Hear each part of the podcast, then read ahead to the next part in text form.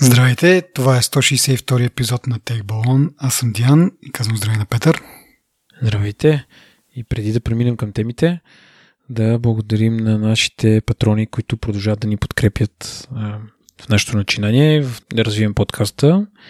А, искрено ви благодарим а, за останалите слушатели, които искат да се включат към този списък на хората, които ни подкрепят. Може да намерите линк а, за как става това на нашия сайт или бележките на всеки епизод.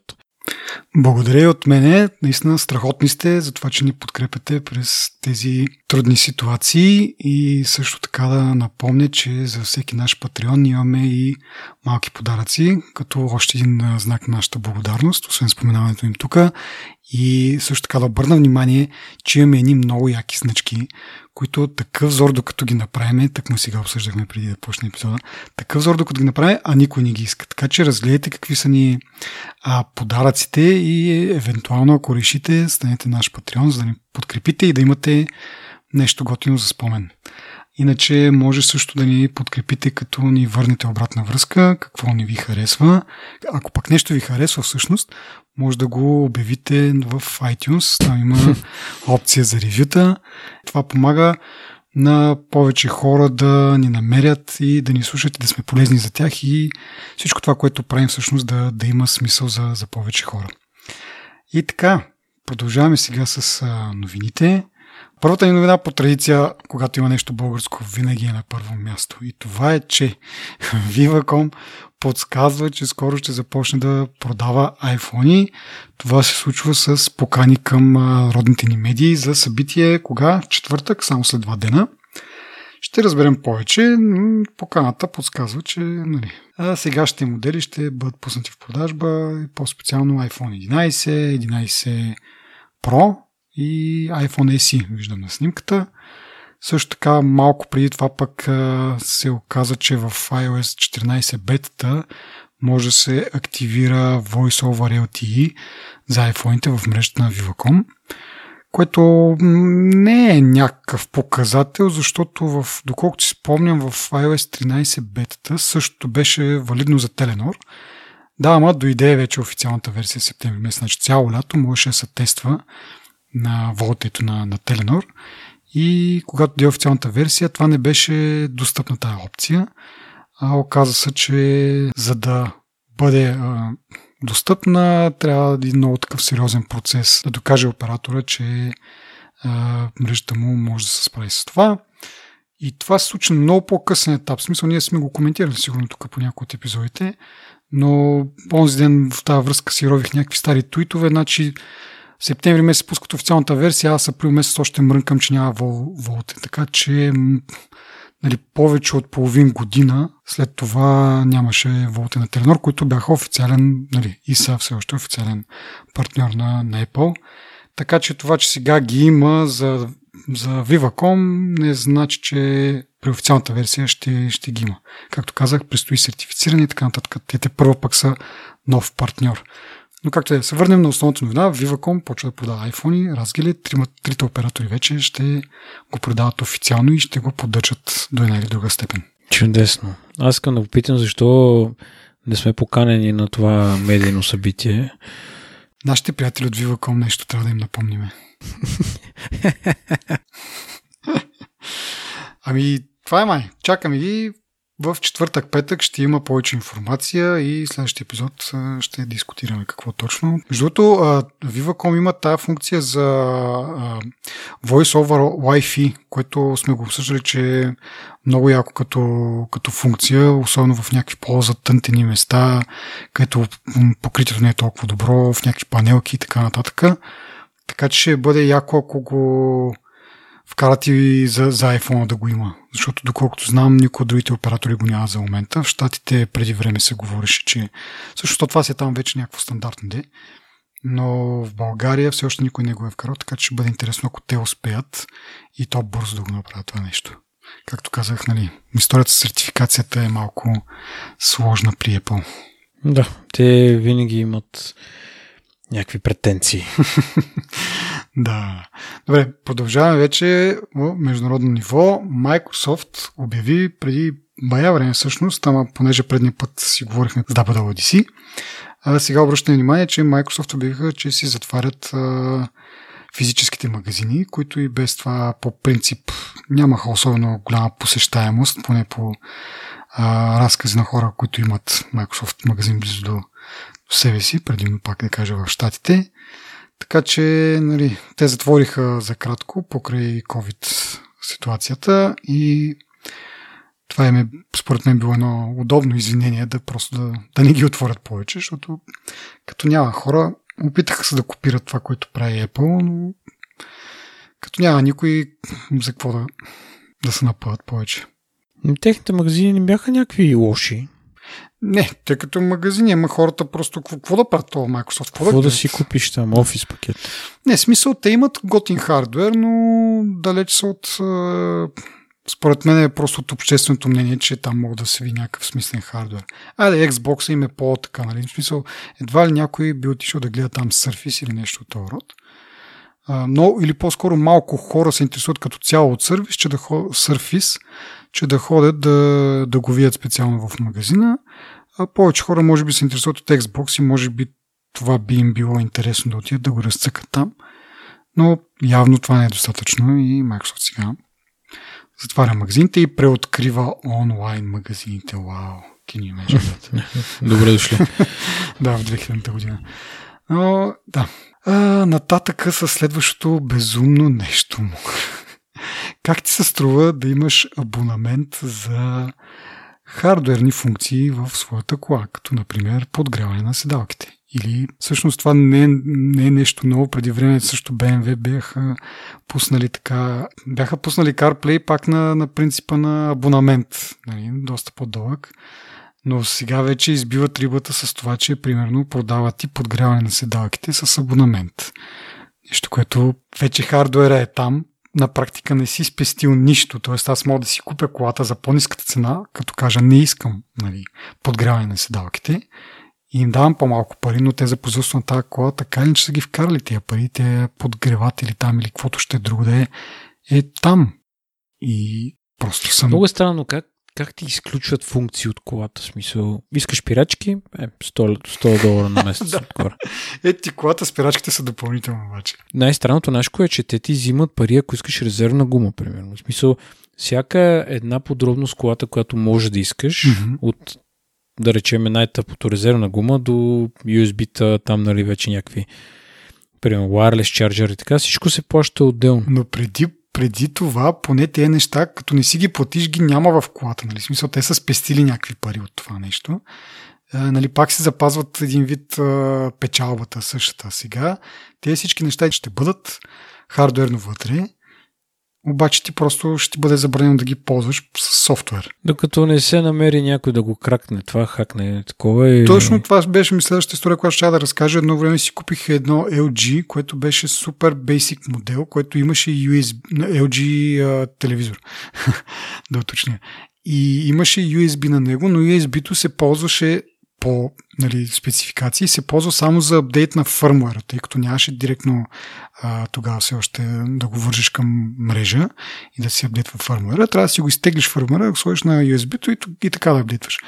Да, ама съвсем случайно един път, търсих нещо в някакъв форум и открих, че всъщност има някакъв начин това нещо да се отключи. Тоест, самият телевизор има възможността, процесора му е достатъчен, достатъчно мощен нали, за, за нея времена, когато представете си още нямаше дори а, мрежа никаква.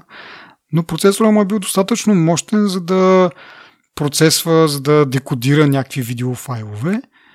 Но от LG софтуерно са го заключили това да не бъде възможно да ти го продадат като допълнителна екстра. Тоест, пак хардуера няма никаква разлика между по-долния клас и по-горния клас – а просто изкуствено ти, ти го заключват. Добре, ама това не работи според мен, защото ти вече си инвестирал парите в производство на този хардуер, набутал си го вътре, намерил си начин как да го събереш, примерно, колата или в...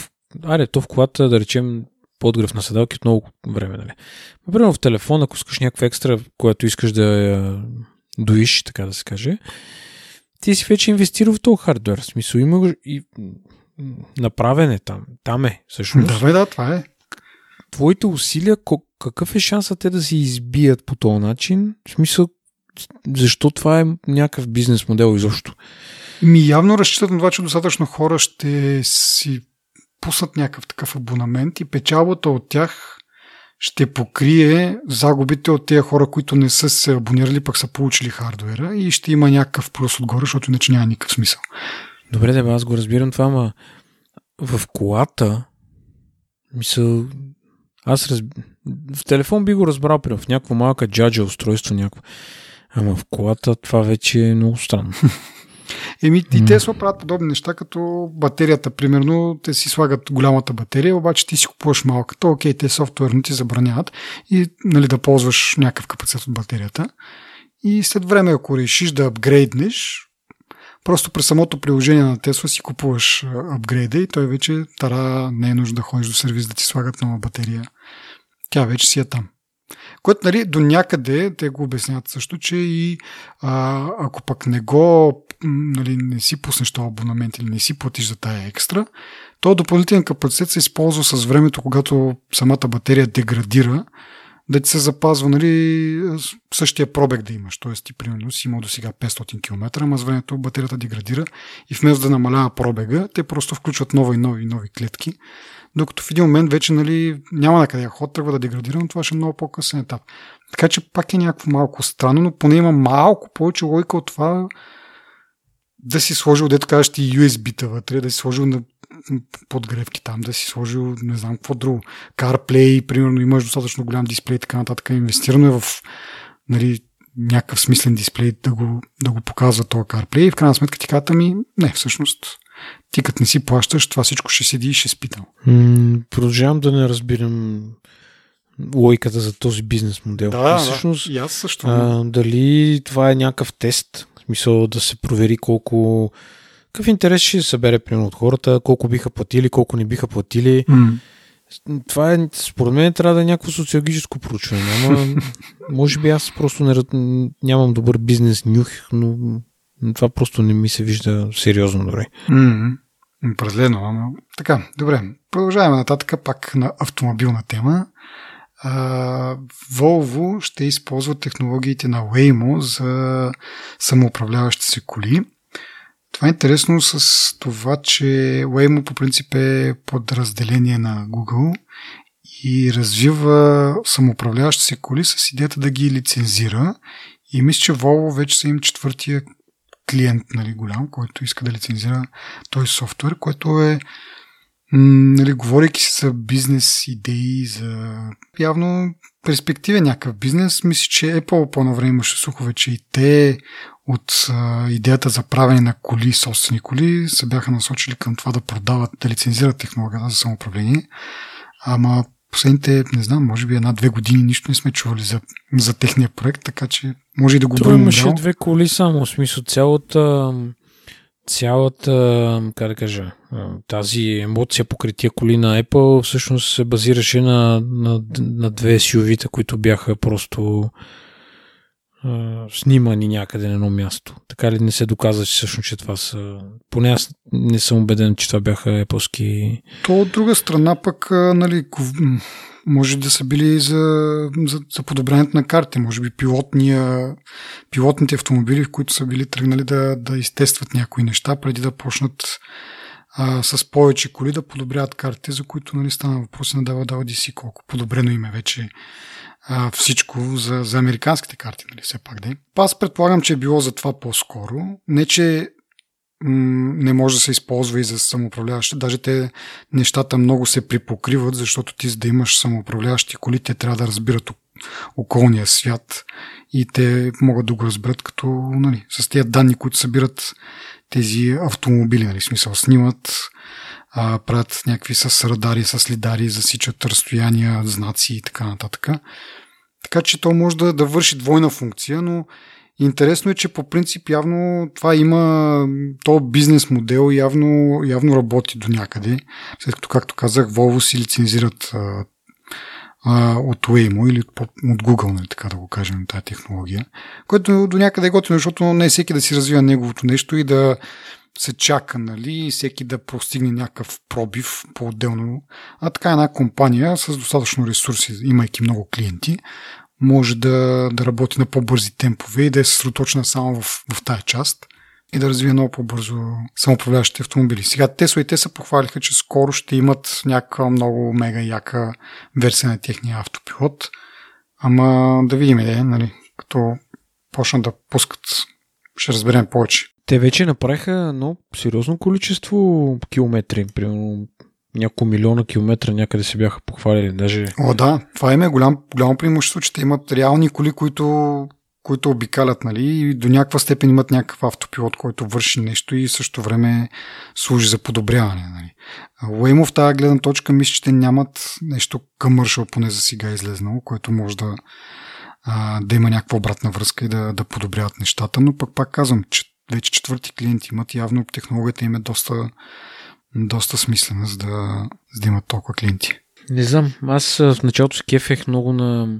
Продължавам се кефеде на този Елон Мъск, защото той каза, дали всички неща, които имаме в нашата Тесла, те са отворени патенти и всеки може да се възползва от тях. Не знам за датата, която а, как се казва а, информацията, която са събрали от тея нали, с автопилота и така нататък, дали тя е публично достъпна и всеки може да се ползва. Нали, да Съмняваме. Аз мисля, че патентите, които той споделя, са по-скоро свързани с електрическите неща, т.е. с батериите, с самия мотор, как работи, нали, защото той идеята му е не да толкова много да, поне тогава да е едно време, когато ги беше направил достъпни тия патенти, идеята му беше просто да разпространи по-бързо, да, да почнат да се произвеждат повече електрически автомобили с цел опазване на околната среда, а не толкова нали, да пропагандира самоуправляващи коли, които също имат плюс, нали, за, нали, идеята е, че ще има по-малко катастрофи, задръствания, нали, няма да има нужда толкова от светофари и, и такива неща. Но според мен основната му идея беше тогава просто да пропагандира това, да мотивира повече производители да почнат да правят такива автомобили, за да нали, той има един израз, когато океана, нали, нивото на океана се вдига, то се вдига за всички. Тоест той самия, давайки тези патенти, също ще има изгода от това, защото повече коли, повече производители ще почнат да правят електрически коли и ще се вдига awareness сред хората и те няма да гледат на тези електрически коли като на нещо някакво екстравагантно, луксозно или не знам си какво. Просто ще бъде нещо нормално, ще се развият съответно и такива системите за мрежите за, за зареждане и ще стане много по-лесно за всички. Така и той самия ще може да продава повече коли. Така че това не е напълно алтруистично, но като цяло беше наистина добър ход. Доколко са се възползвали другите производители, мисля, че не е много, особено много. Аз намерих една статия от 2018, в която пише, че автопилота на Тесла е изминал 1,9 милиарда километра. От тогава станаха все още все по-популярни колите, така че са събрани още повече данни. Да видим кога, кога ще пуснат наистина като в... Да видим кога ние ще, кога ние ще караме Тесли, това е въпроса. Да. Ама е, стига сме мечтали да продължаваме на, нататък. А, с една тема, която преди 2-3 години беше така, доста често присъстваше в нашите разговори. А, Nintendo, които а, бяха се засели така сериозно да правят а, мобилни игри. А, това ни беше интересно или по-скоро на мен ми беше доста интересно с а, това, че ако евентуално успеят, могат да си зарежат бизнес модела с това да, нали, съответно техните игри да могат да бъдат играни само на техен хардвер и да се превърнат в една софтуерна компания, която да бълва едни игри, как сме говорили, цъкането на iPhone, нали, това са, нали, на телефони като цяло, това са едни от най-популярните платформи, като игрите на, на Nintendo съответно не изисква чак толкова много ресурси и биха били идеални за да се играят на някакви по-слаби устройства като телефоните. Та, както казах, доста често присъстваше това като, като тема в нашите епизоди. Как се справя там беше Super Mario Run или какво беше, след това някакви други игри имаше.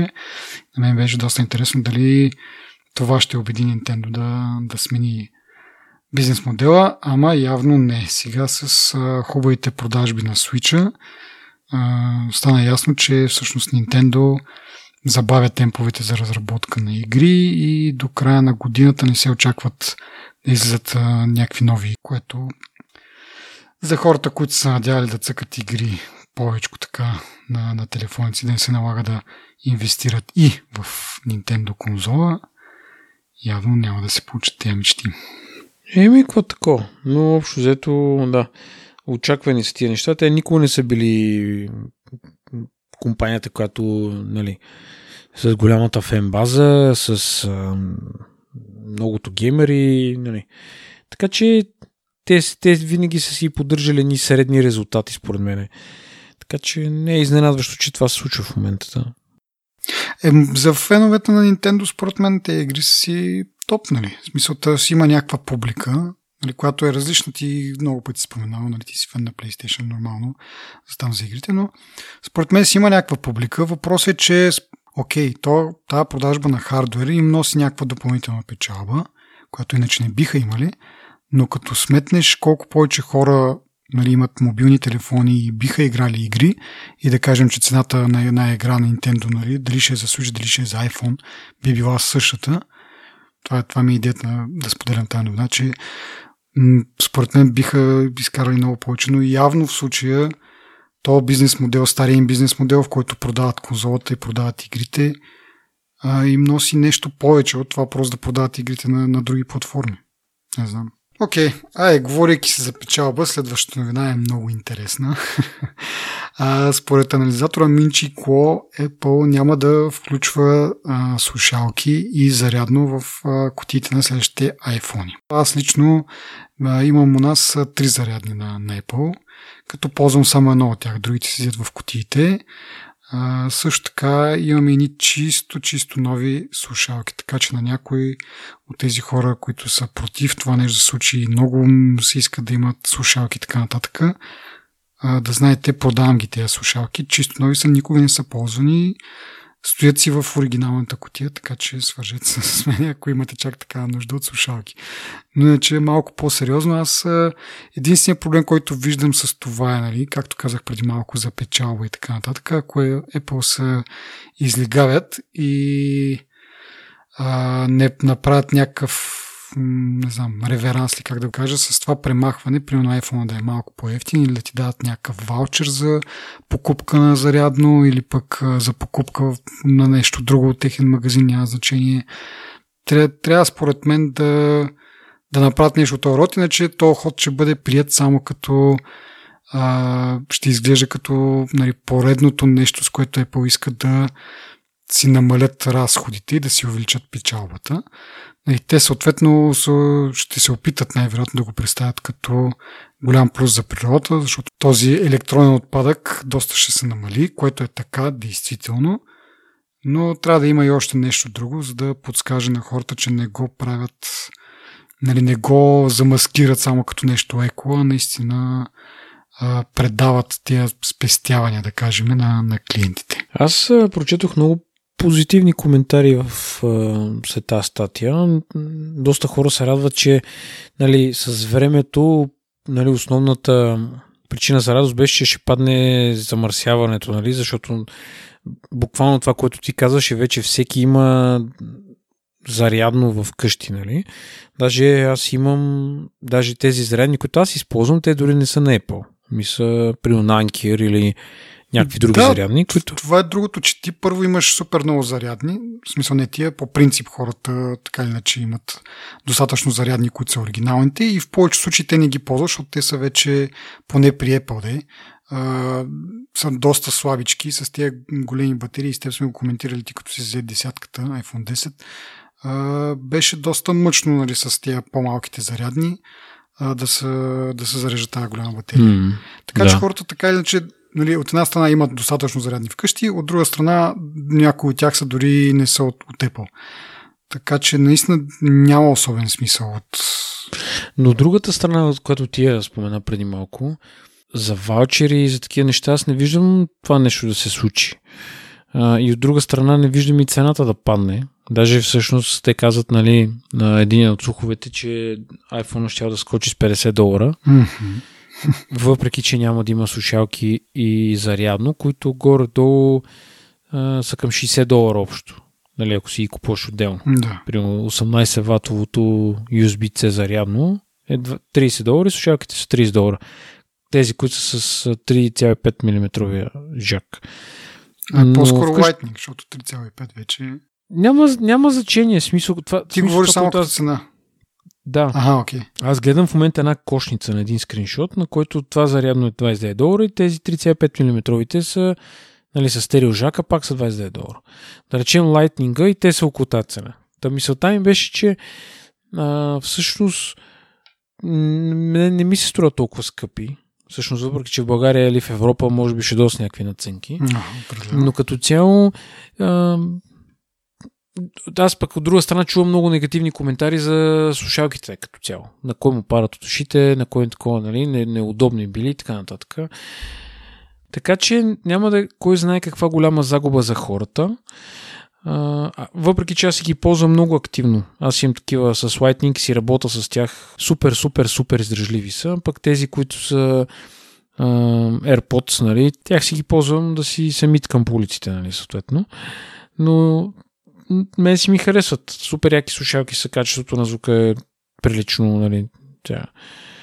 Така че от тази гледна точка може би ще бъде загуба, всъщност.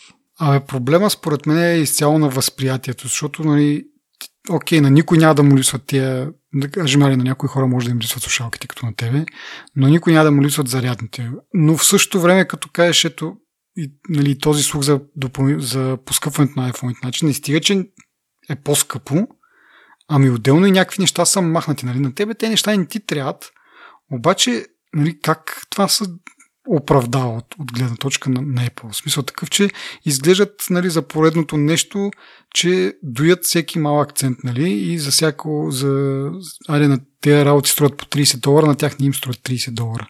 И сега, примерно, за 10 долара повече печалба на телефон, който струва 1000 долара. А... Дребнаво изглежда. Но то ще зависи как ще го представят на сцената, според мен. Там ще бъде основният момент. А, всъщност, те какво ти да кажат, нали, те хората ще си хейтят, защото хейтерите си хейтят, нали, въобще. Ми, да, пак да кажа, предполагам, те ще го представят като някаква зелена инициатива, но ако, но ако има нали, ако има увеличение, но дори да няма увеличение, ако цената е същата, пак според мен ще бъде възприето като някакъв опит на Apple да си намали разходите, за да, нали, за да има повече печала. И затова за казвам, че трябва да има някакво Примерно, когато си го поръчваш, казваш, искаш, искам да имам зарядно. Ако искаш. Ако не искаш, окей. Нали, благодарим ти, че мислиш за природата. Някакъв thank примерно, може да има. Нещо второ да се почувстваш така добре. Защото, нали, повечето хора няма да си го вземат това зарядно. Много малко хора ще им трябват някакви first time юзери, нали? Окей, може би да. Но че така, че хората няма да, няма да го искат това нещо, но като им предоставиш опцията на тях да избират, ще се възприеме по съвсем друг начин. Или пък ако им дадеш някакъв, примерно, там някакъв гифт карт за примерно 10-20 долара да си купят някакви приложения или нещо друго там, някакъв, някакъв аксесуар, някакво, някакво кълъвче за телефона, нещо друго, нещо, което би им било много по-полезно. Аз гледам сега в момента на страницата на Apple, искам да видя това най-убитото зарядно колко пари струва, но наистина тук е 29 долара и 18 ватовото зарядно ти може да си купиш, има много варианти всъщност. 29 долара, 39 долара. Идеята ми е така, че всъщност м- има хората нямат нуждата да ги притежават тия неща. В смисъл, а, освен ако не си някакъв колекционер, който събира нови зарядни и нови слушалки, примерно, не ползвам, нали, което едва ли е така.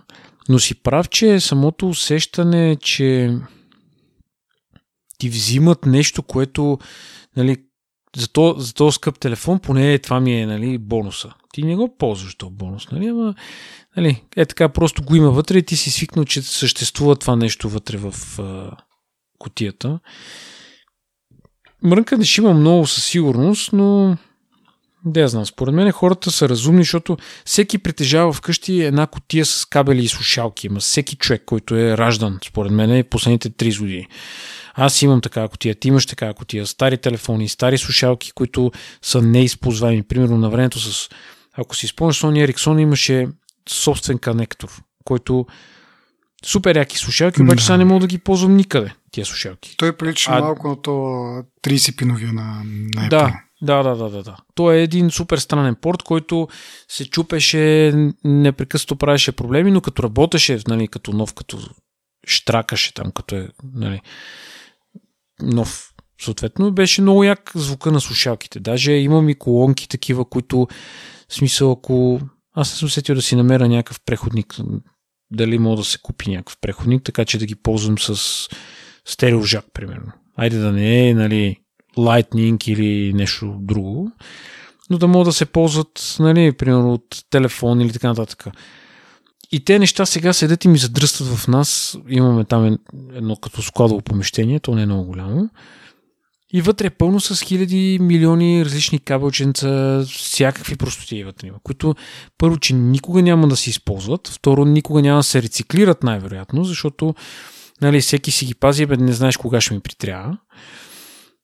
И всъщност, всъщност както ми се е случи да трябваше ми един преходник от uh, HDMI към DVI, и то е много особен DVI кабел, който там с няма значенията. Само един, един имам няколко преходника, един я сработи. Нали, добре, че не съм го изхвърлил. Тогава си викам, браво, че го пазват нали, да. този преходник, примерно повече от 15 години. Защото иначе чакане от Амазон 2-3 седмици докато дойде. Да. Защото абсурд тук да намериш пък такова нещо. Аз като търся нещо тук по нашите техномаркети и тем подобни, така скръп, че нямам думи. Така че е. Еми, да. Та мисълта ми е така, че хората наистина ще почувстват ощетени, но пък какво от това?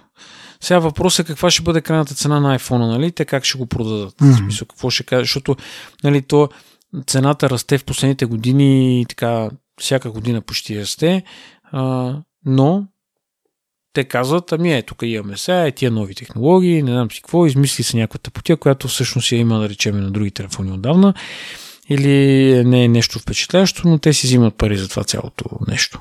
Еми, нали имаше някакъв слух преди време, че всичките ще бъдат с OLED дисплей? Може би това да бъде официалната причина за поскъпването. Ето, нали, всички телефони вече, дори тези, които не са Pro, са с OLED. И вдигаме цената само с 50 долара, при положение, че нали, преди бяха, разликата беше 250 долара между OLED и non-OLED а, екраните. Така че според мен може би така ще го изиграт, ако се окаже този слух верен. Не знам. Какво му плащаш? Да. Отделно нали, има слуха за този по-малкия телефон, който ще е 5,4 инча, който ме много ме обнадеждава, така да се каже. А... И ти нали сега си купи телефон, бе, каквото обнадеждава? Ми, нали, сега някой друг член на семейството ще му притрябва телефон, аз на драго сърце ще си даря му и ще... Големия ще става първокласник, трябва да има iPhone. Той има, нали, но той е този iPhone, който съм казал, че нищо да, не става де. от него. Но както да е, идеята ми е, че нали, нали, слуховете и даже имаше, ня... имаше някакви такива модели, които са направени изцяло от метал, просто за да се види външните размери. Имаше доста сравнения и ми хареса, нали, че то новия 5,4 инчов а, от нали, с екран от край до край, всъщност физически е по-малък от iPhone SE-то моето, което нали, нашите по-редовни слушатели ще знаят, че аз, нали, това ми е мечтата за някакъв по-малък iPhone и евентуално да бъде нали, да не струва 2200 лева като прото, защото прото горе-долу, нали, стандартно по Max, горе-долу се вписва като размери в iPhone SE, но цената му е така, доста прилична. Да, да видим сега какво ще стане в септември, октомври, дали ще има забавяне или не. Но да, може би ще използват това за солидите или пък ако вкарат... Аз предполагам, че това с ProMotion дисплея, което също е някакъв слух, ще бъде по-скоро за прото, за да може да има някаква, някаква разлика между Pro и Non-Pro. А, иначе, нали, за какво ще ги даш тия 250-300 долара отгоре? Нали, да се върнем на оригиналната вина, ще бъде много тъпо. Нали, на хора, както казах, на хората не им трябва тези неща и няма да заблежат липсата им. Ако им кажеш избирай, повечето ще кажат, ами не ми трябва това да ми пълни по нас, дето викаш и ти складовото помещение с, с зарядни така. Но ако им го наложиш, а, нали, веднага почва същата цена или пък още по-назлеко е тук 50 долара по-скъп и даже няма зарядно. Те само тук искат да си тигат нали, маржовете и така нататък. Ще има един друг плюс от това цялото нещо, че кутиите, поне това, което четох, е, че кутиите ще станат по-малки на размер. Няма да са толкова големи. Да, нали? това от, отделно има и голям плюс нали, при шифване, че може да доставят много повече бройки наведнъж, нали, са поберат в самолети или там в каквото ги шифват. А, което също, освен а, чисто практическия, нали, практическите ползи, има и пак зелен характер, защото с един курс докарваш много повече телефони, нали, по-малко гориво се изгаря и замърсяш по-малко природа. Така че, според мен, то зеления ъгъл на нещата е много голям и много могат да играят с него, но въпреки това не е достатъчен за да притъпи това нали, усещане, че са такива малко скапари. Не, аз го казах друг смисъл. Не е за транспорта на iPhone, ми, че в нас ще ми взема по-малко. Да, да, да, да. Пак казвам, освен чисто практическото, нали, да и в вас, и в самолета, и в whatever. И ще бъде по-такова. Те, примерно, миналата година това го направиха с uh, Apple Watch. Значи в, в една котийка ти пращат uh, часовника, в друга котийка ти пращат uh, гривната, т.е. каишката. И ако не знам дали имаш опция да купиш Apple Watch без каишка, но ако имаш такава опция, ето това ти е нали, пак един вид спестяваш някакви пари, спестяваш е, някакво гориво, зелена планета, спестяваш място от котии. И само плюсове един вид. Ама ще видим как ще го изиграят сега с това Z iPhone. Ми ние всъщност доста положително си изказахме мисля по въпроса. не, защото аз наистина се опитвам умерено да, да го коментирам, нали, да не съм крайен, защото нали, има много, как, както кажеш ти, зеления ъгъл е много голям и всъщност има много смисъл в това нещо, ако стане по този начин. Mm-hmm. Но от другата страна, нали, чувството за неудобство и дискомфорт си оттам, така че... Mm-hmm.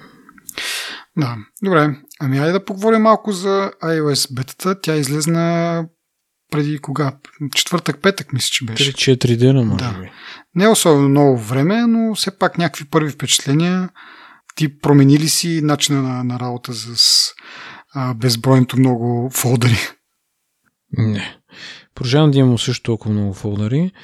А, ама да започнем от, друга, от друго място. Mm-hmm. А, значи, Apple като пускат публична бета има два варианта. Единият вариант е като я инсталираш, все едно е официалната версия. Стабилна е, няма нали, някакви сериозни проблеми, бъгове, така, така, така. И другия вариант е, нали, в който се проклинаш, че си го инсталирал, телефон ти не работи, едва ли не е брикнат, нали, да. слаба работа. Мисля, че тази бета е първия вариант. От към стабилност аз съм изключително доволен. Имал само едно единствено нещо като визуален дефект. Просто не се появява Siri Suggestions. Един път не ми се появи всъщност. Mm-hmm. И няма крашове, няма всички програми ми работят, билене върви бързо.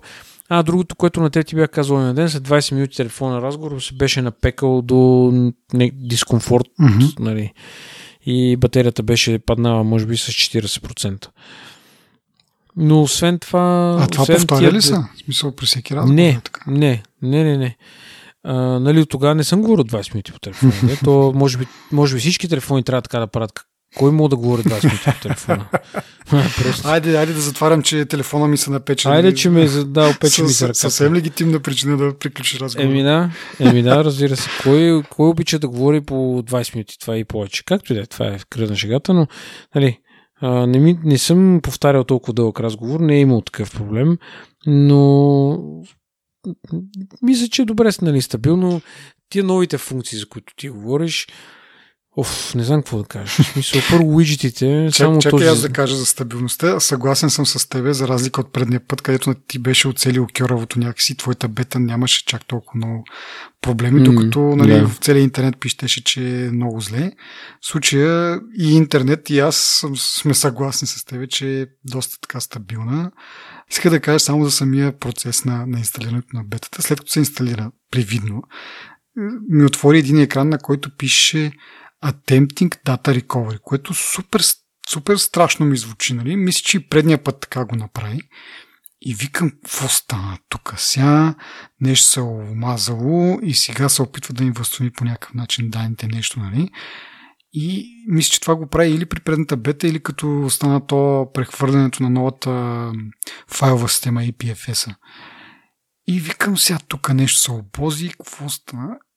Минат бая време му отне всъщност, може би 10-15 минути, че може и повече, но в крайна сметка всичко приключи. Викам сега, тук те Apple просто са се направили на мега такива, как да кажа, а, обратното на фуклюци, обратното на супер уверени. Нали? Смисъл такъв не ти казват, примерно, data recovery, защото ако ти кажат нещо такова, окей, нали? това е нещо стандартно, просто ти рековърва там нещо, прави с, с данните ти. Но като ти каже attempting е с едно нещо се объркало и то сега се опитва да го поправи. Нали? И явно по някакъв начин се презастраховат такова, нали, че ако нещо наистина са нака, да... И то не, че са те предупредили по някакъв начин или нещо мога да направиш и да го предотвратиш, да, но някакси така ми звучи това с едно... Нали, има едно на ум, че може нещо да се прецака тотално и да се наложи да, да ресетваш или нещо това. То винаги може да се обози. То затова и бекъпи... Нали. Но, но, но, но казвам, че ако бяха го написали uh, recovering data просто, ще да ми стои съвсем нормално нещо, ще да си го изчакам. Ако беше се получила някаква грешка, окей, получила се е грешка, нали, ресторвам от бекъп и така нататък. Но като почне с това темптинг, ми звучи някакво много така, че нещо вече едва ли не потенциала да се случи е много по-голям. Нали? Смисъл самото възприятие е такъв. Чакам, викам, айде какво стана тук? Нали? Ще, ще рековървам ли? Какво ще правя? И така, иначе за мен е, живота на батерията е много, много добър. Мисля, не виждам разлика с преди това с официалната 13-та версия. Това с разговора, който ти си имал, или наистина нещо е в бетата, което мисля, че на мен ми се е случило, или просто си бил на място с кофти обхвати и се е напънал телефона да поддържа разговора, нали, смисъл да не се разпадне. Ми не мисля, смисъл вкъщи си бях, където имам напоследък имам повече от близо 300 мегабита интернет. Аз не, не съм виждал такива цифри никога. Направо ми пада ченето понякога. Но да я знам сега какво ти кажа. Мисъл... Кажи за функциите. А, чакай сега за функциите, верно. Това е важно. А, то най-интересното е, е в, I, в iMessage, където почти не съм писал тогава, което е странно.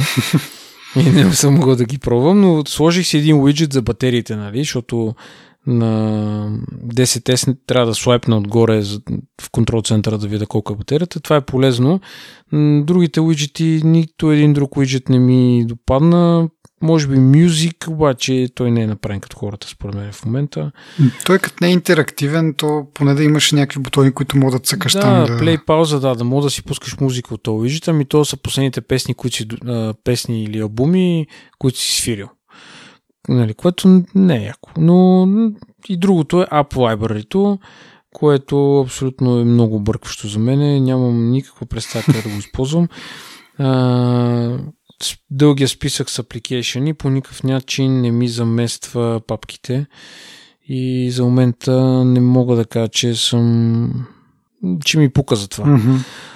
Аз а, спестих един, една папка, Мисля, в нея ми бяха сложени всичките плоски неща, които не мога да махна или ако мога да махна пък ще ми прецакат някаква функционалност, която ползвам от другаде. Какво имам преди? Примерно приложението за акциите. Никога не го отварям директно него. Просто си имах уиджет с акциите и като искам да ги отворя, цъках самия уиджет. Или пък другото е с калкулатор. Имам нужда от калкулатор, но него го извиквам през контрол център, го отварям. Така че тези неща бяха на, наблъскани в един фолдър. Сега просто ги махнах въобще да не се виждат на, на екрана. Като също време си имам тази функция с камерата. Примерно също камерата никога не я извиквам от, от приложението ми, примерно през контрол център или на заключен екран там, като слайпнеш на страни. Някакви такива неща. Това ми спести, нали, които са, да кажем, 9 приложения се събират на първи екран в един фолдър. И друго, тези категории супер безмислени са според мен това Library, защото ти има някакви неща, дето как мога да знаеш каква категория са? Примерно, е сега отварям, значи в Lifestyle са ми примерно приложението за OLX, приложението за пречиствателя за въздух и TaxiMe. В същото време uh, приложението за Spark, което според мен е, има подобна функция на TaxiMe, е в категория Other. И някакви такива неразбори, според мен, са доста често срещано нещо и ти, нали, отиваш в App ако тръгнеш да го търсиш по категория, ти си загубен. Единствено визуално горе-долу можеш да видиш, нали, да, да видиш някое приложение, да го извикаш така. Ама иначе, като цяло, ми е доста безмислено и по-скоро може би ще да бъде по-добре да го направят, като отиш на App директно да е в този изглед, който е а, по азбучен ред и да можеш да търсиш. Защото даже и ред е безмислен, нали? Защото ако имаш, както ти кажа, колко имаш 160 приложения, няма да ги скролваш всичките, просто директно тръгваш да търсиш, като ти трябва нещо.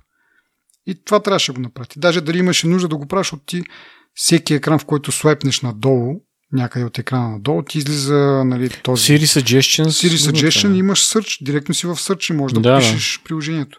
Така че малко безмислено, но както казах, поне ми спести един фолдър. а иначе за уиджетите, както изказах и предния път, Общо взето, вместо да нареждам най-горния ред или най-горните два реда с някакви приложения, които по принцип не ползвам, но нали, идеята им е да са там, за да свалят тези, които ползвам по-надолу, по-близко до пръста ми. Сега тази функция се изпълнява от. А, не знам, до някъде е окей, ама не виждам да ги ползвам кой знае колко много. То смарт widget така и не е смарт за мен. В смисъл сложил съм времето и, и акциите и чакам да се извъртят, ама то винаги седи на времето. Не знам може би трябва по-често аз да го слайпвам, да виждам акциите и съответно там изкуствен интелект в телефона да каже, бе, то от време на време иска да гледа акциите, че да му ги завъртам. Иначе някакси големи се струват, прекалено много място заемат. Сложиш два уиджета, примерно, и това са 8 приложения по-малко на, на екрана. Нали? Да не говорим, че нали, ако ги сложиш два отделни, много по-малко информация се вижда, пък може да ги сложиш в такъв стак, както казах, пък тогава трябва да ги слайпваш. Както как не е напълно излишно, защото нали, ми премахва то, тази, тези два реда от безмислени икони, ама не е някакво groundbreaking.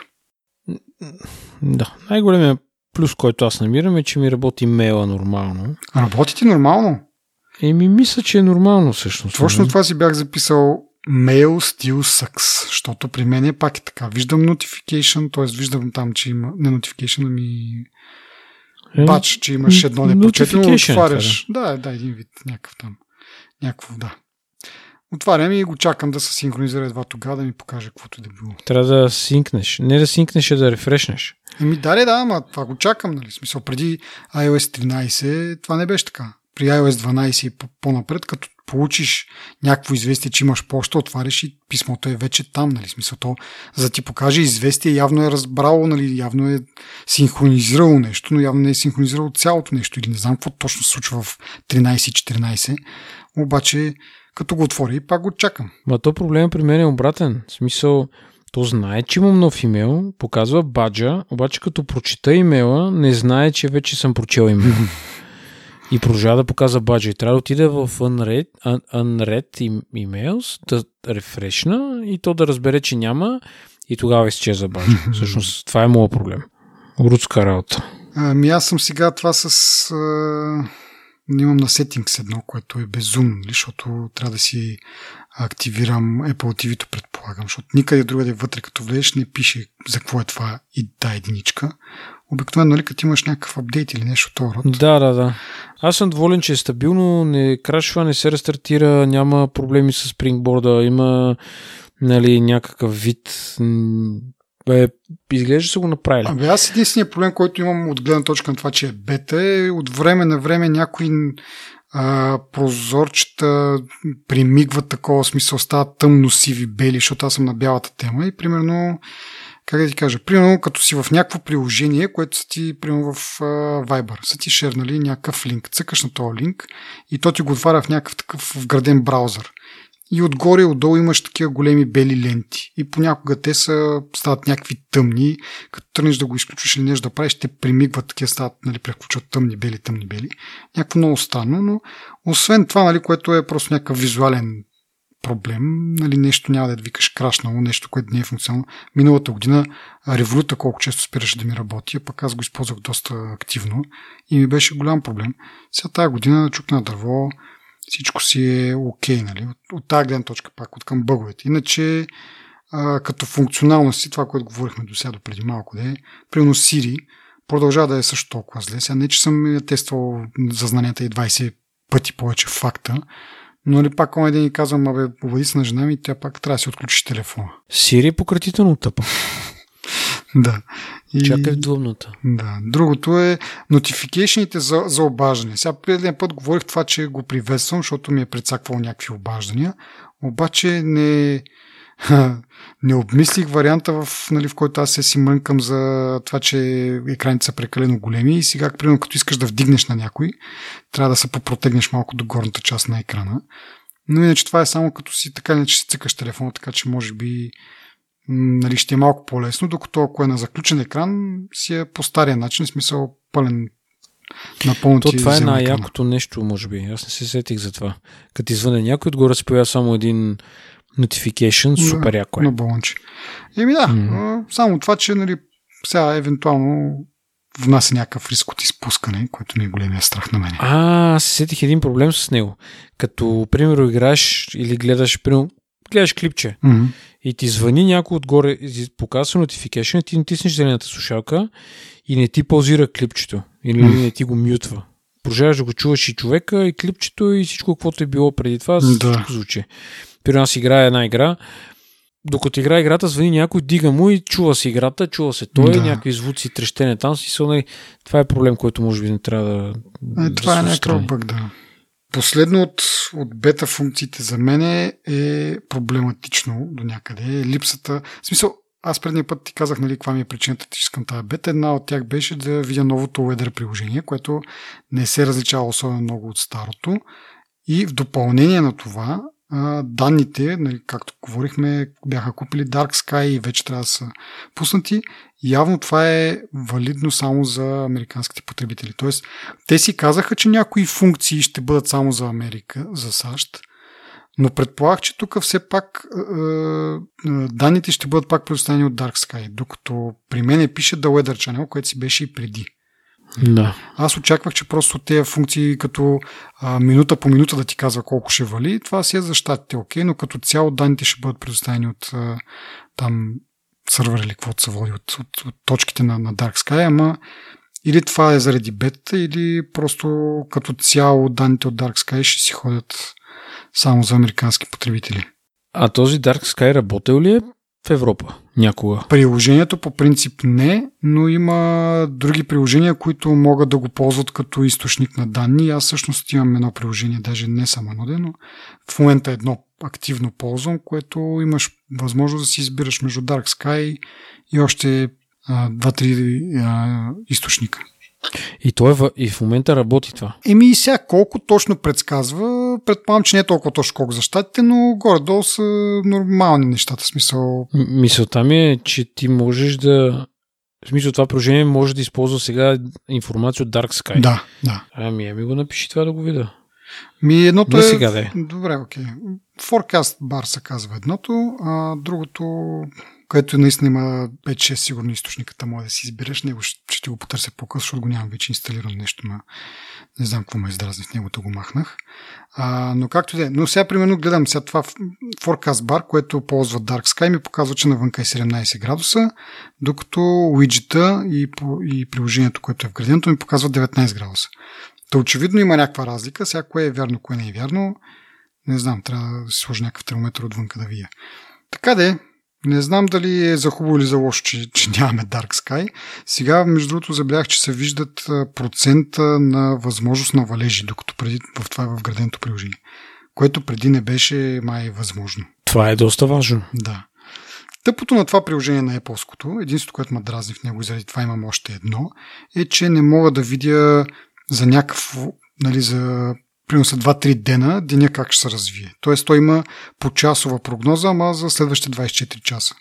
Докато има или повечето приложения, като цъкнеш примерно на, на някой ден след 2-3 дена, то ти разгъва някаква, някакво предположение как се може да не е час по час, но през 3 часа, примерно, пак горе-долу можеш да видиш, защото понякога това също много лъже. Пак показва ти, че ще вали. Ти цъкаш, обаче виждаш, че ще вали след добед, нали? което е важно, защото ако сутринта имаш някаква работа с излезане навънка, може да не си прецакваш плановете да си, да си ги свършиш или пък да си съобразиш да ги свършиш по-рано или по-късно, зависимост кога ти показва, че вали. Сега за момента при Apple няма такива детайли за, за, за следващите дни. Нали, което е било от край време така да е, но аз се надявах, че сега като вкарат Dark Sky, може би ще има някакво развитие. Сега може би да е заради бетата и заради това, че те ги придобиха много скоро. Та да видим това, което са планирали, да го направят, може би след може би следващата версия или пък след 6 месеца, не знам. но за момента е до някъде функционално. Ползвам го заради тази уиджета. Не е лош, така да се каже. Онен ден забелязах, между другото, някаква друга, защото докато тествам всичките уиджети с различни размери, кой къде ще пасне, и имах в един момент три уиджета за Weather. Тоест, един, който е той е единичен, който взема 4, като 4, 4 приложения, другия, който е нали, по-дълъг, и то дето е хем дълъг, хем, хем висок, нали, квадратен един вид. И трите показваха, не, двете показваха една температура, третото показваше някаква друга. В смисъл, не знам как и защо, при положение, че нали, към едно и също приложение водят. Просто по различно време се рефрешват. Това, което е един вид някакво ограничение от Apple за тия уиджети всъщност, което не знам дали го говорихме предния път, че освен, че не са интерактивни, другото е, че имат някакъв такъв много строг график на опресняване на данните. И така. Нещо друго за бетата, Имаш ти. Аз имам още някои неща, които предния път пропуснахме да споменем само като функции. Набързо искам да ги, да ги изброя. Давай ги. Нямаш за бетата. Така.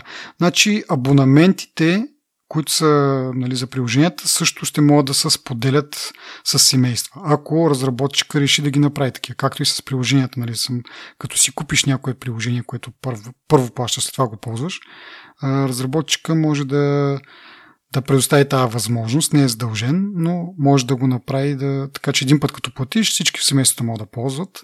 Сега това става валидно и за самите а, тези покупки, които са вътре в самите приложения, които най-често са някакви абонаменти или нещо друго. А, ако разработчика реши, това нещо може да го ползват всички. Се едно както говорихме сега за приложение за времето, повечето от тях имат реклами, като може да си купиш някакъв пакет, който да ти изключи рекламите. Това евентуално ще може да се споделя в семейството и всички да ползвате приложение за, за, за прогноз за времето без реклами. Другото е, а, има Quick Take за iPhone 10R и 10S. Това е когато се натисне, задържи бутона за снимки, вместо да ти прави Burst Photos, ти превключва на видеорежим. До преди това, това беше само за новите тези 11 моделите. Сега вече са го вкарали за по-старите модели. Те като цяло доста така се хвалят, че има доста подобрения по камерата, по-бързо а, нали, от такъв студент старт, както му казват, се отваря приложението и може да снимаш. Там с около 25% от снимка до снимка, нещо това род. Абе, поработили са върху скоростта на същия хардвер. Нали. Сега вече като излезе новия, сигурно ще е още по-бързо, но за момента е хубаво, че на същия хардвер нещата работят по-бързо, оптимизирани са. Другото интересно, може би, нещо е, че HomePod ще поддържа а, такива приложения, за, т.е. услуги за стримване на музика, различни от Apple Music, като, например, това ще бъде Spotify или Deezer или Tidal, така че то хората, които си купили HomePod до сега, едва ли нали, са купили си идеята да си слушат Spotify, но тук нататък нали, тези, които те първо ще си купуват, може би това ще е някакъв фактор в решението им, нали, че нали, до момента, ако са казали, ми аз ползвам Spotify и няма да си купя HomePod заради тази причина, нали, вече този аргумент го няма. Та връзка също отварят и а, това приложението, което е за намиране на други iPhone. И както говорихме преди време, имаше някакви слухове за някакви техни такива ам, като ключодържателчета, с които да си намираш разни неща. Отварят го, отварят така, такова API и за трети страни. Така че в едно приложение може да се следят всичките, всичките продукти, които искаш да следиш, без значение дали нали, това, което реално служи за идентифициране, ти е подадено от Apple или примерно от Tile. Tile са най-известните такива производители на такива продукти, които може да закачиш примерно на куфар, на ключове или на какво ли не друго, което искаш да намериш после лесно. Да, това е яко. Аз харесвам така едно приложение. да нямаш пет приложения за едно и също нещо. А, така, друго. А, можеш най-накрая да си преименуваш Bluetooth устройствата. Тоест, а, както ние много пъти сме говорили, купуваме си ни Bluetooth от китайците за 3-4 долара и си правиш примерно домашните тон колони сте, примерно стерео някакви тон колони и си ги правиш а, така да можеш стримваш музика на тях. А, и така, но съответно тия джвачки USB стикчета имат някакви много странни имена и сега вече може да си ги преименуваш, да са много по-разбираеми. Още повече, ако имаш няколко такива в а, различни устройства включени, в различни нали, тон колони, може да ги различаваш. Нали, примерно тон колоните от а, кухнята са различни от тези, които са в спалнята. и така нататък. Аз това го пробвах, между другото, в колата, при, преминувах си. М- яко. От друга страна пък ми изчезна това. Не знам дали ти като си сложиш AirPod-овете, показва ли ти някаква иконка? Нали? По принцип трябва да ти покаже една иконка на слушалки и батерията колко е. Показва, да. Защото на мен сега с моите слушалки, преди ми показваше, нали, че е hands-free. Сега предполагам, че за AirPods е някаква по-фенси иконката. За моето е като се едно, че си сложил такива слушалки с а, микрофон, нали, от тези, които имаме в офиса, ако сещаш най-разпространените такива джабра, мабра и такива истории. Да, Plantronics. Да, някакви такива, такава иконката. Сега обаче ми показва просто знака за Bluetooth, но поне ми показва слушалка, а, това е батерията, колко са заредени, така че поне имам индикация за, за това нещо. И последното нещо, много, много, много интересно за мен е тази функция за почукването по гърба на, на телефона. Значи можеш с двойно почукване или с тройно да, да, си, да си сложиш някакви а, действия, които да се извършват. Нали, като, примерно, може контрол центъра или пък notification или пък Siri, което Siri е малко безмислено, защото ти така не като задържиш бутона, home бутона, това нещо се случва, но така не че има готова опция. Най-забавното е, че може да сложиш шорткъти. И с тия шорткъти хората, примерно, си слагат отваряне на а, Google Асистента. Така че, един вид, това е по-смислено ли от Siri, защото нали, другото не мога да го промениш, ама това с Double Tap, примерно, извикваш Google Асистента. Но на мен ми е интересно това, защото, нали, пак, както и в този епизод споменах, проблемите ми с а, големите екрани, нали, протягането и възможността да го изтрееш, да го щупиш, а, нали, с по-големия екран, съответно, трябва да се протягаш по-нагоре за контрол центъра. А пък така може да си направиш контрол центъра на Double Tap или пък и Notification центъра на, на Triple Tap. Нещо, което в момента нали, се извиква с ини слайпове от ръба на, на от горния ръб на, на дисплея. За съжаление това го няма в моя телефон, но имайки предвид, че той е с по-малък екран и отделно, че жестовете за контрол центъра, жеста за контрол центъра всъщност е отдолу нагоре, не е все още променен както е при по-новите. Не ми липсва особено много ден, но е някакъв плюс. Дори, нали, ако сега говорих преди малко и за това по-малкия 5,4 инчов телефон, но дори него, ако го нямаше, това ще да е едно успокоение за мен, като някой ден реша да апгрейдна на по-голям телефон, че ще мога да си извиквам контрол центъра по някакъв по-удобен начин. И така, това е от мен. Приключва моя монолог. Кажи сега нещо ти по тия работи или пък нещо друго, ако си забелязал да, бъ, да е излезнал като инфо междувременно от предния епизод. Това, което е за почукването отзад на телефона, всъщност ще бъда откровен с теб и ще кажа, че бях забрал, че съществува тази функция. И сега не знам как да си го пусна. Пуска се от, отиваш в Settings, Accessibility, оттам Touch и там трябва да имаш Double и Triple нещо си. То не работи. А, работи, бе. Ева си доброто. О, това ще ми развали живота си. Защо? За, за да разбера кое е перфектното нещо, което е, трябва да сложа тук. Е, кое аз си го казах, контрол център и notification център, вместо да слайпваш отгоре. Зависи колко ги ползваш, да всъщност, защото аз, примерно, контрол центъра, както казах преди малко, доста неща като приложения, смисъл шорткати към приложения са ми там. Скриншот, бе, баце! Е, браво. Много добре ме подсети. Работи! да не повярваш. Доволен съм. Но до отгоре на въпросите няма какво да добавя. Както казах, стабилна е бетата, заслужава си да се ползва. Инсталирайте си я. Да, а, може би няма всъщност, да съжалявате. А, да, може би. Имам, искам да кажа едно на ум, защото, както казах, предишния път, нали, с предишната бета, 13-ката, ти имаше много добър късмет и почти нямаше бъгове. Сега в случая това, че ние двамата нямаме и като цяло интернет и той няма, но нали, никога не е изключено нещо специфично при вас да стане. Така че имайте на наум. Това може би не е много голям аргумент да не опитате, ако сте решили. Пробвайте, пък като има нещо, просто ще, ще рестораните на, на стандартната, ако ви е чак толкова важно. Ми, рестора би изисквал малко усилие. Мисъл, не е нали, съвсем, но... Нали, въпросът е, че не е както предната версия да, да има адски много недоволни хора и да е почти сигурно, че, че ще има някакъв бък. По-скоро сега шансът е доста по-малък и съответно се заслужава да се опита. Да. Ими добре, това е май всичко от нас. Да. Да. Окей. Okay. Ако това, което правим ви е харесало, споделете го на вашите приятели, споделете го на, на непознати чрез ревюта в iTunes. А, ако не ви е харесало, пък пишете ни какво не ви харесва, за да го подобриме. Пишете ни с идеи за, за теми. Ето сега почва лятото, темите, новините технологични така понамаляват, така че ще имаме повече възможност да разискваме някакви не толкова стандартни за, за нашия подкаст теми, така че а, разчитаме и на вас да ни подскажете какви да бъдат те. Пак да кажа, ако искате да ни подкрепите, може да го направите в Patreon с един от нашите тиери. Значките, значките. И... Айде, ме купете си по значка.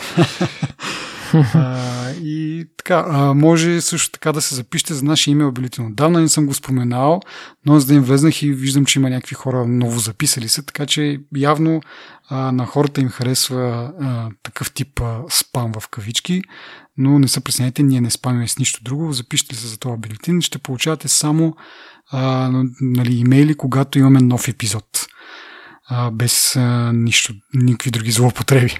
Така че и това може да, да тествате от, на нашия сайт, може да намерите линкове за всичко това, както и контактна форма, нашите твитери, на които може да ни пишете и всякаква друга информация за, за този подкаст, ако по някакъв начин случайно сте попаднали на него от, от някъде, не знайно откъде. И така, благодарим ви за подкрепата и до следващия път. Чао! Да видим кога ние ще, кога ние ще караме Тесли. Това е въпроса. и ми, ето, айде, а, патреоните да купуват значки и ще си купим една Тесла и ще ревюираме тук за Аре си за купете по една значка да е. Да. oh, Добре, oh, може да... Yeah. Аре, може да не може да си купиме, нали, ама може някъде... Не знам дали се да под найем нещо, да тестваш поне нещо. Някакъв такъв. За, за един час да наемем една Тесла, така да, да помириш и ние какво е. Спарк може да накупат някоя друга Тесла. Абе, те, между другото, ние преди време, като говорихме, аз се сещам за този Тесла тръка. Как се казва? Имаше някакво по-специално име ли? Просто, Просто е трък. Просто е трък, да. Той е някакъв а, доста ефтин трябва да излезне. Си спомням, защото те стандартната си... 60 хиляди долара, е смисъл, че беше. Чакай. И това е с адски много пробег. Е, да. Да, да, да. Което, нали, сравнено същия пробег, да си вземеш Тесла модел там, какво беше Пит, това, дето беше с най-новото пробег по принцип, и по най-стария им така като модел, т.е. Най- най-зрелия модел по-скоро, не стар като че измислен преди 100 години.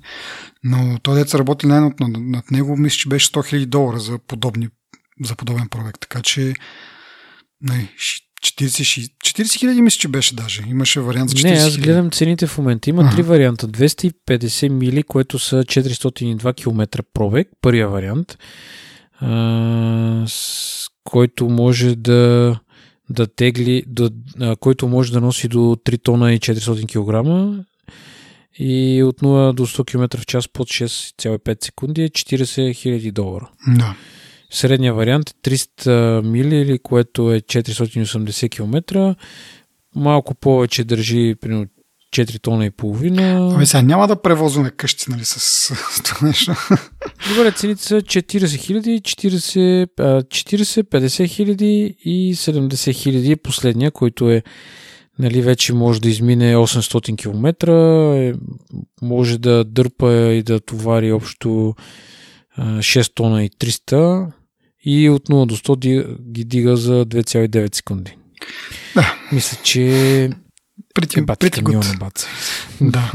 А, мисля, че модел 5 почваха от 70-80 хиляди, така че нали, от тази гледна точка Знае ли човек, при достатъчно много значки може един Тесла тръг да, си, да може да си позволи. За найем, за найем. найем. Продължава да изглежда толкова наудничево, колкото когато го представих. В смисъл. Аз от известно време не му бях обръщал внимание. Представям си какво мелем ще стане на пътищата с такива автомобили, ама... Няма бе как. Само да, само да се решат да сложат странични огледала. да, Еми да, защото Не, ми, защото това е изискване в Европа и е задължително да имаш Да. странични огледала. Е, те затова не могат да се, да се продават тук, май. Те нямаха ли нещо с някаква камера, която след това прожектира просто на самото стъкло, като някаква холограма, все едно там, къде трябва ти е огледалото? Имаше на един на, конкурентите на Тесла, ма сега се казаха Е, Фарадей. да, имаше ни Фарадей.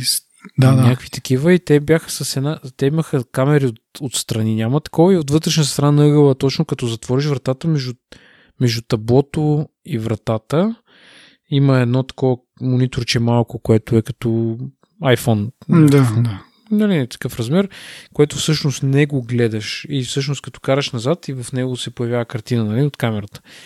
Минуса, който бяха казали тогава някакви хора, които го бяха тествали, е, че ти инстинктивно, като караш назад, гледаш през прозорците Мгм. и погледът ти е, макар и близо до тази точка, не е върху нея. И трябва известно време, за да свикнеш къде гледаш. И което всъщност може да те постави в някаква опасност, защото ако трябва бързо да си изнесеш или нещо да се случи, нали, да се, пред... да се мръднеш, да речем, mm-hmm. по-бързичко. И ако не, не гледаш на правилното място, може да, да се блъснеш. И трябва да свикнеш малко. С Теслата не е така, защото картината се показва на, на iPad в средата. Мгм. Абе, доста е добре. Мисля, готин е, готин е този камион. Нищо, което не ми хареса в него е мраморния барплот, който е... А той наистина ли е мраморен? Или изглежда само такъв? Ми изглежда като да е мраморен. Сега надявам се не са служили 100 кила мрамор вътре. За Да. Той без това може да, да носи 3 тона, сега 100 кила за плод, какво му е? Тук пише тол. Сега тowing. Да дърпа, дърпа според мен. Не да, да ги носи той. Примерно, може сложиш яхта, 6 тона яхта, теглиш това камион. Е, то е от торка, идва целата рече, да, да влачи всъщност правилно.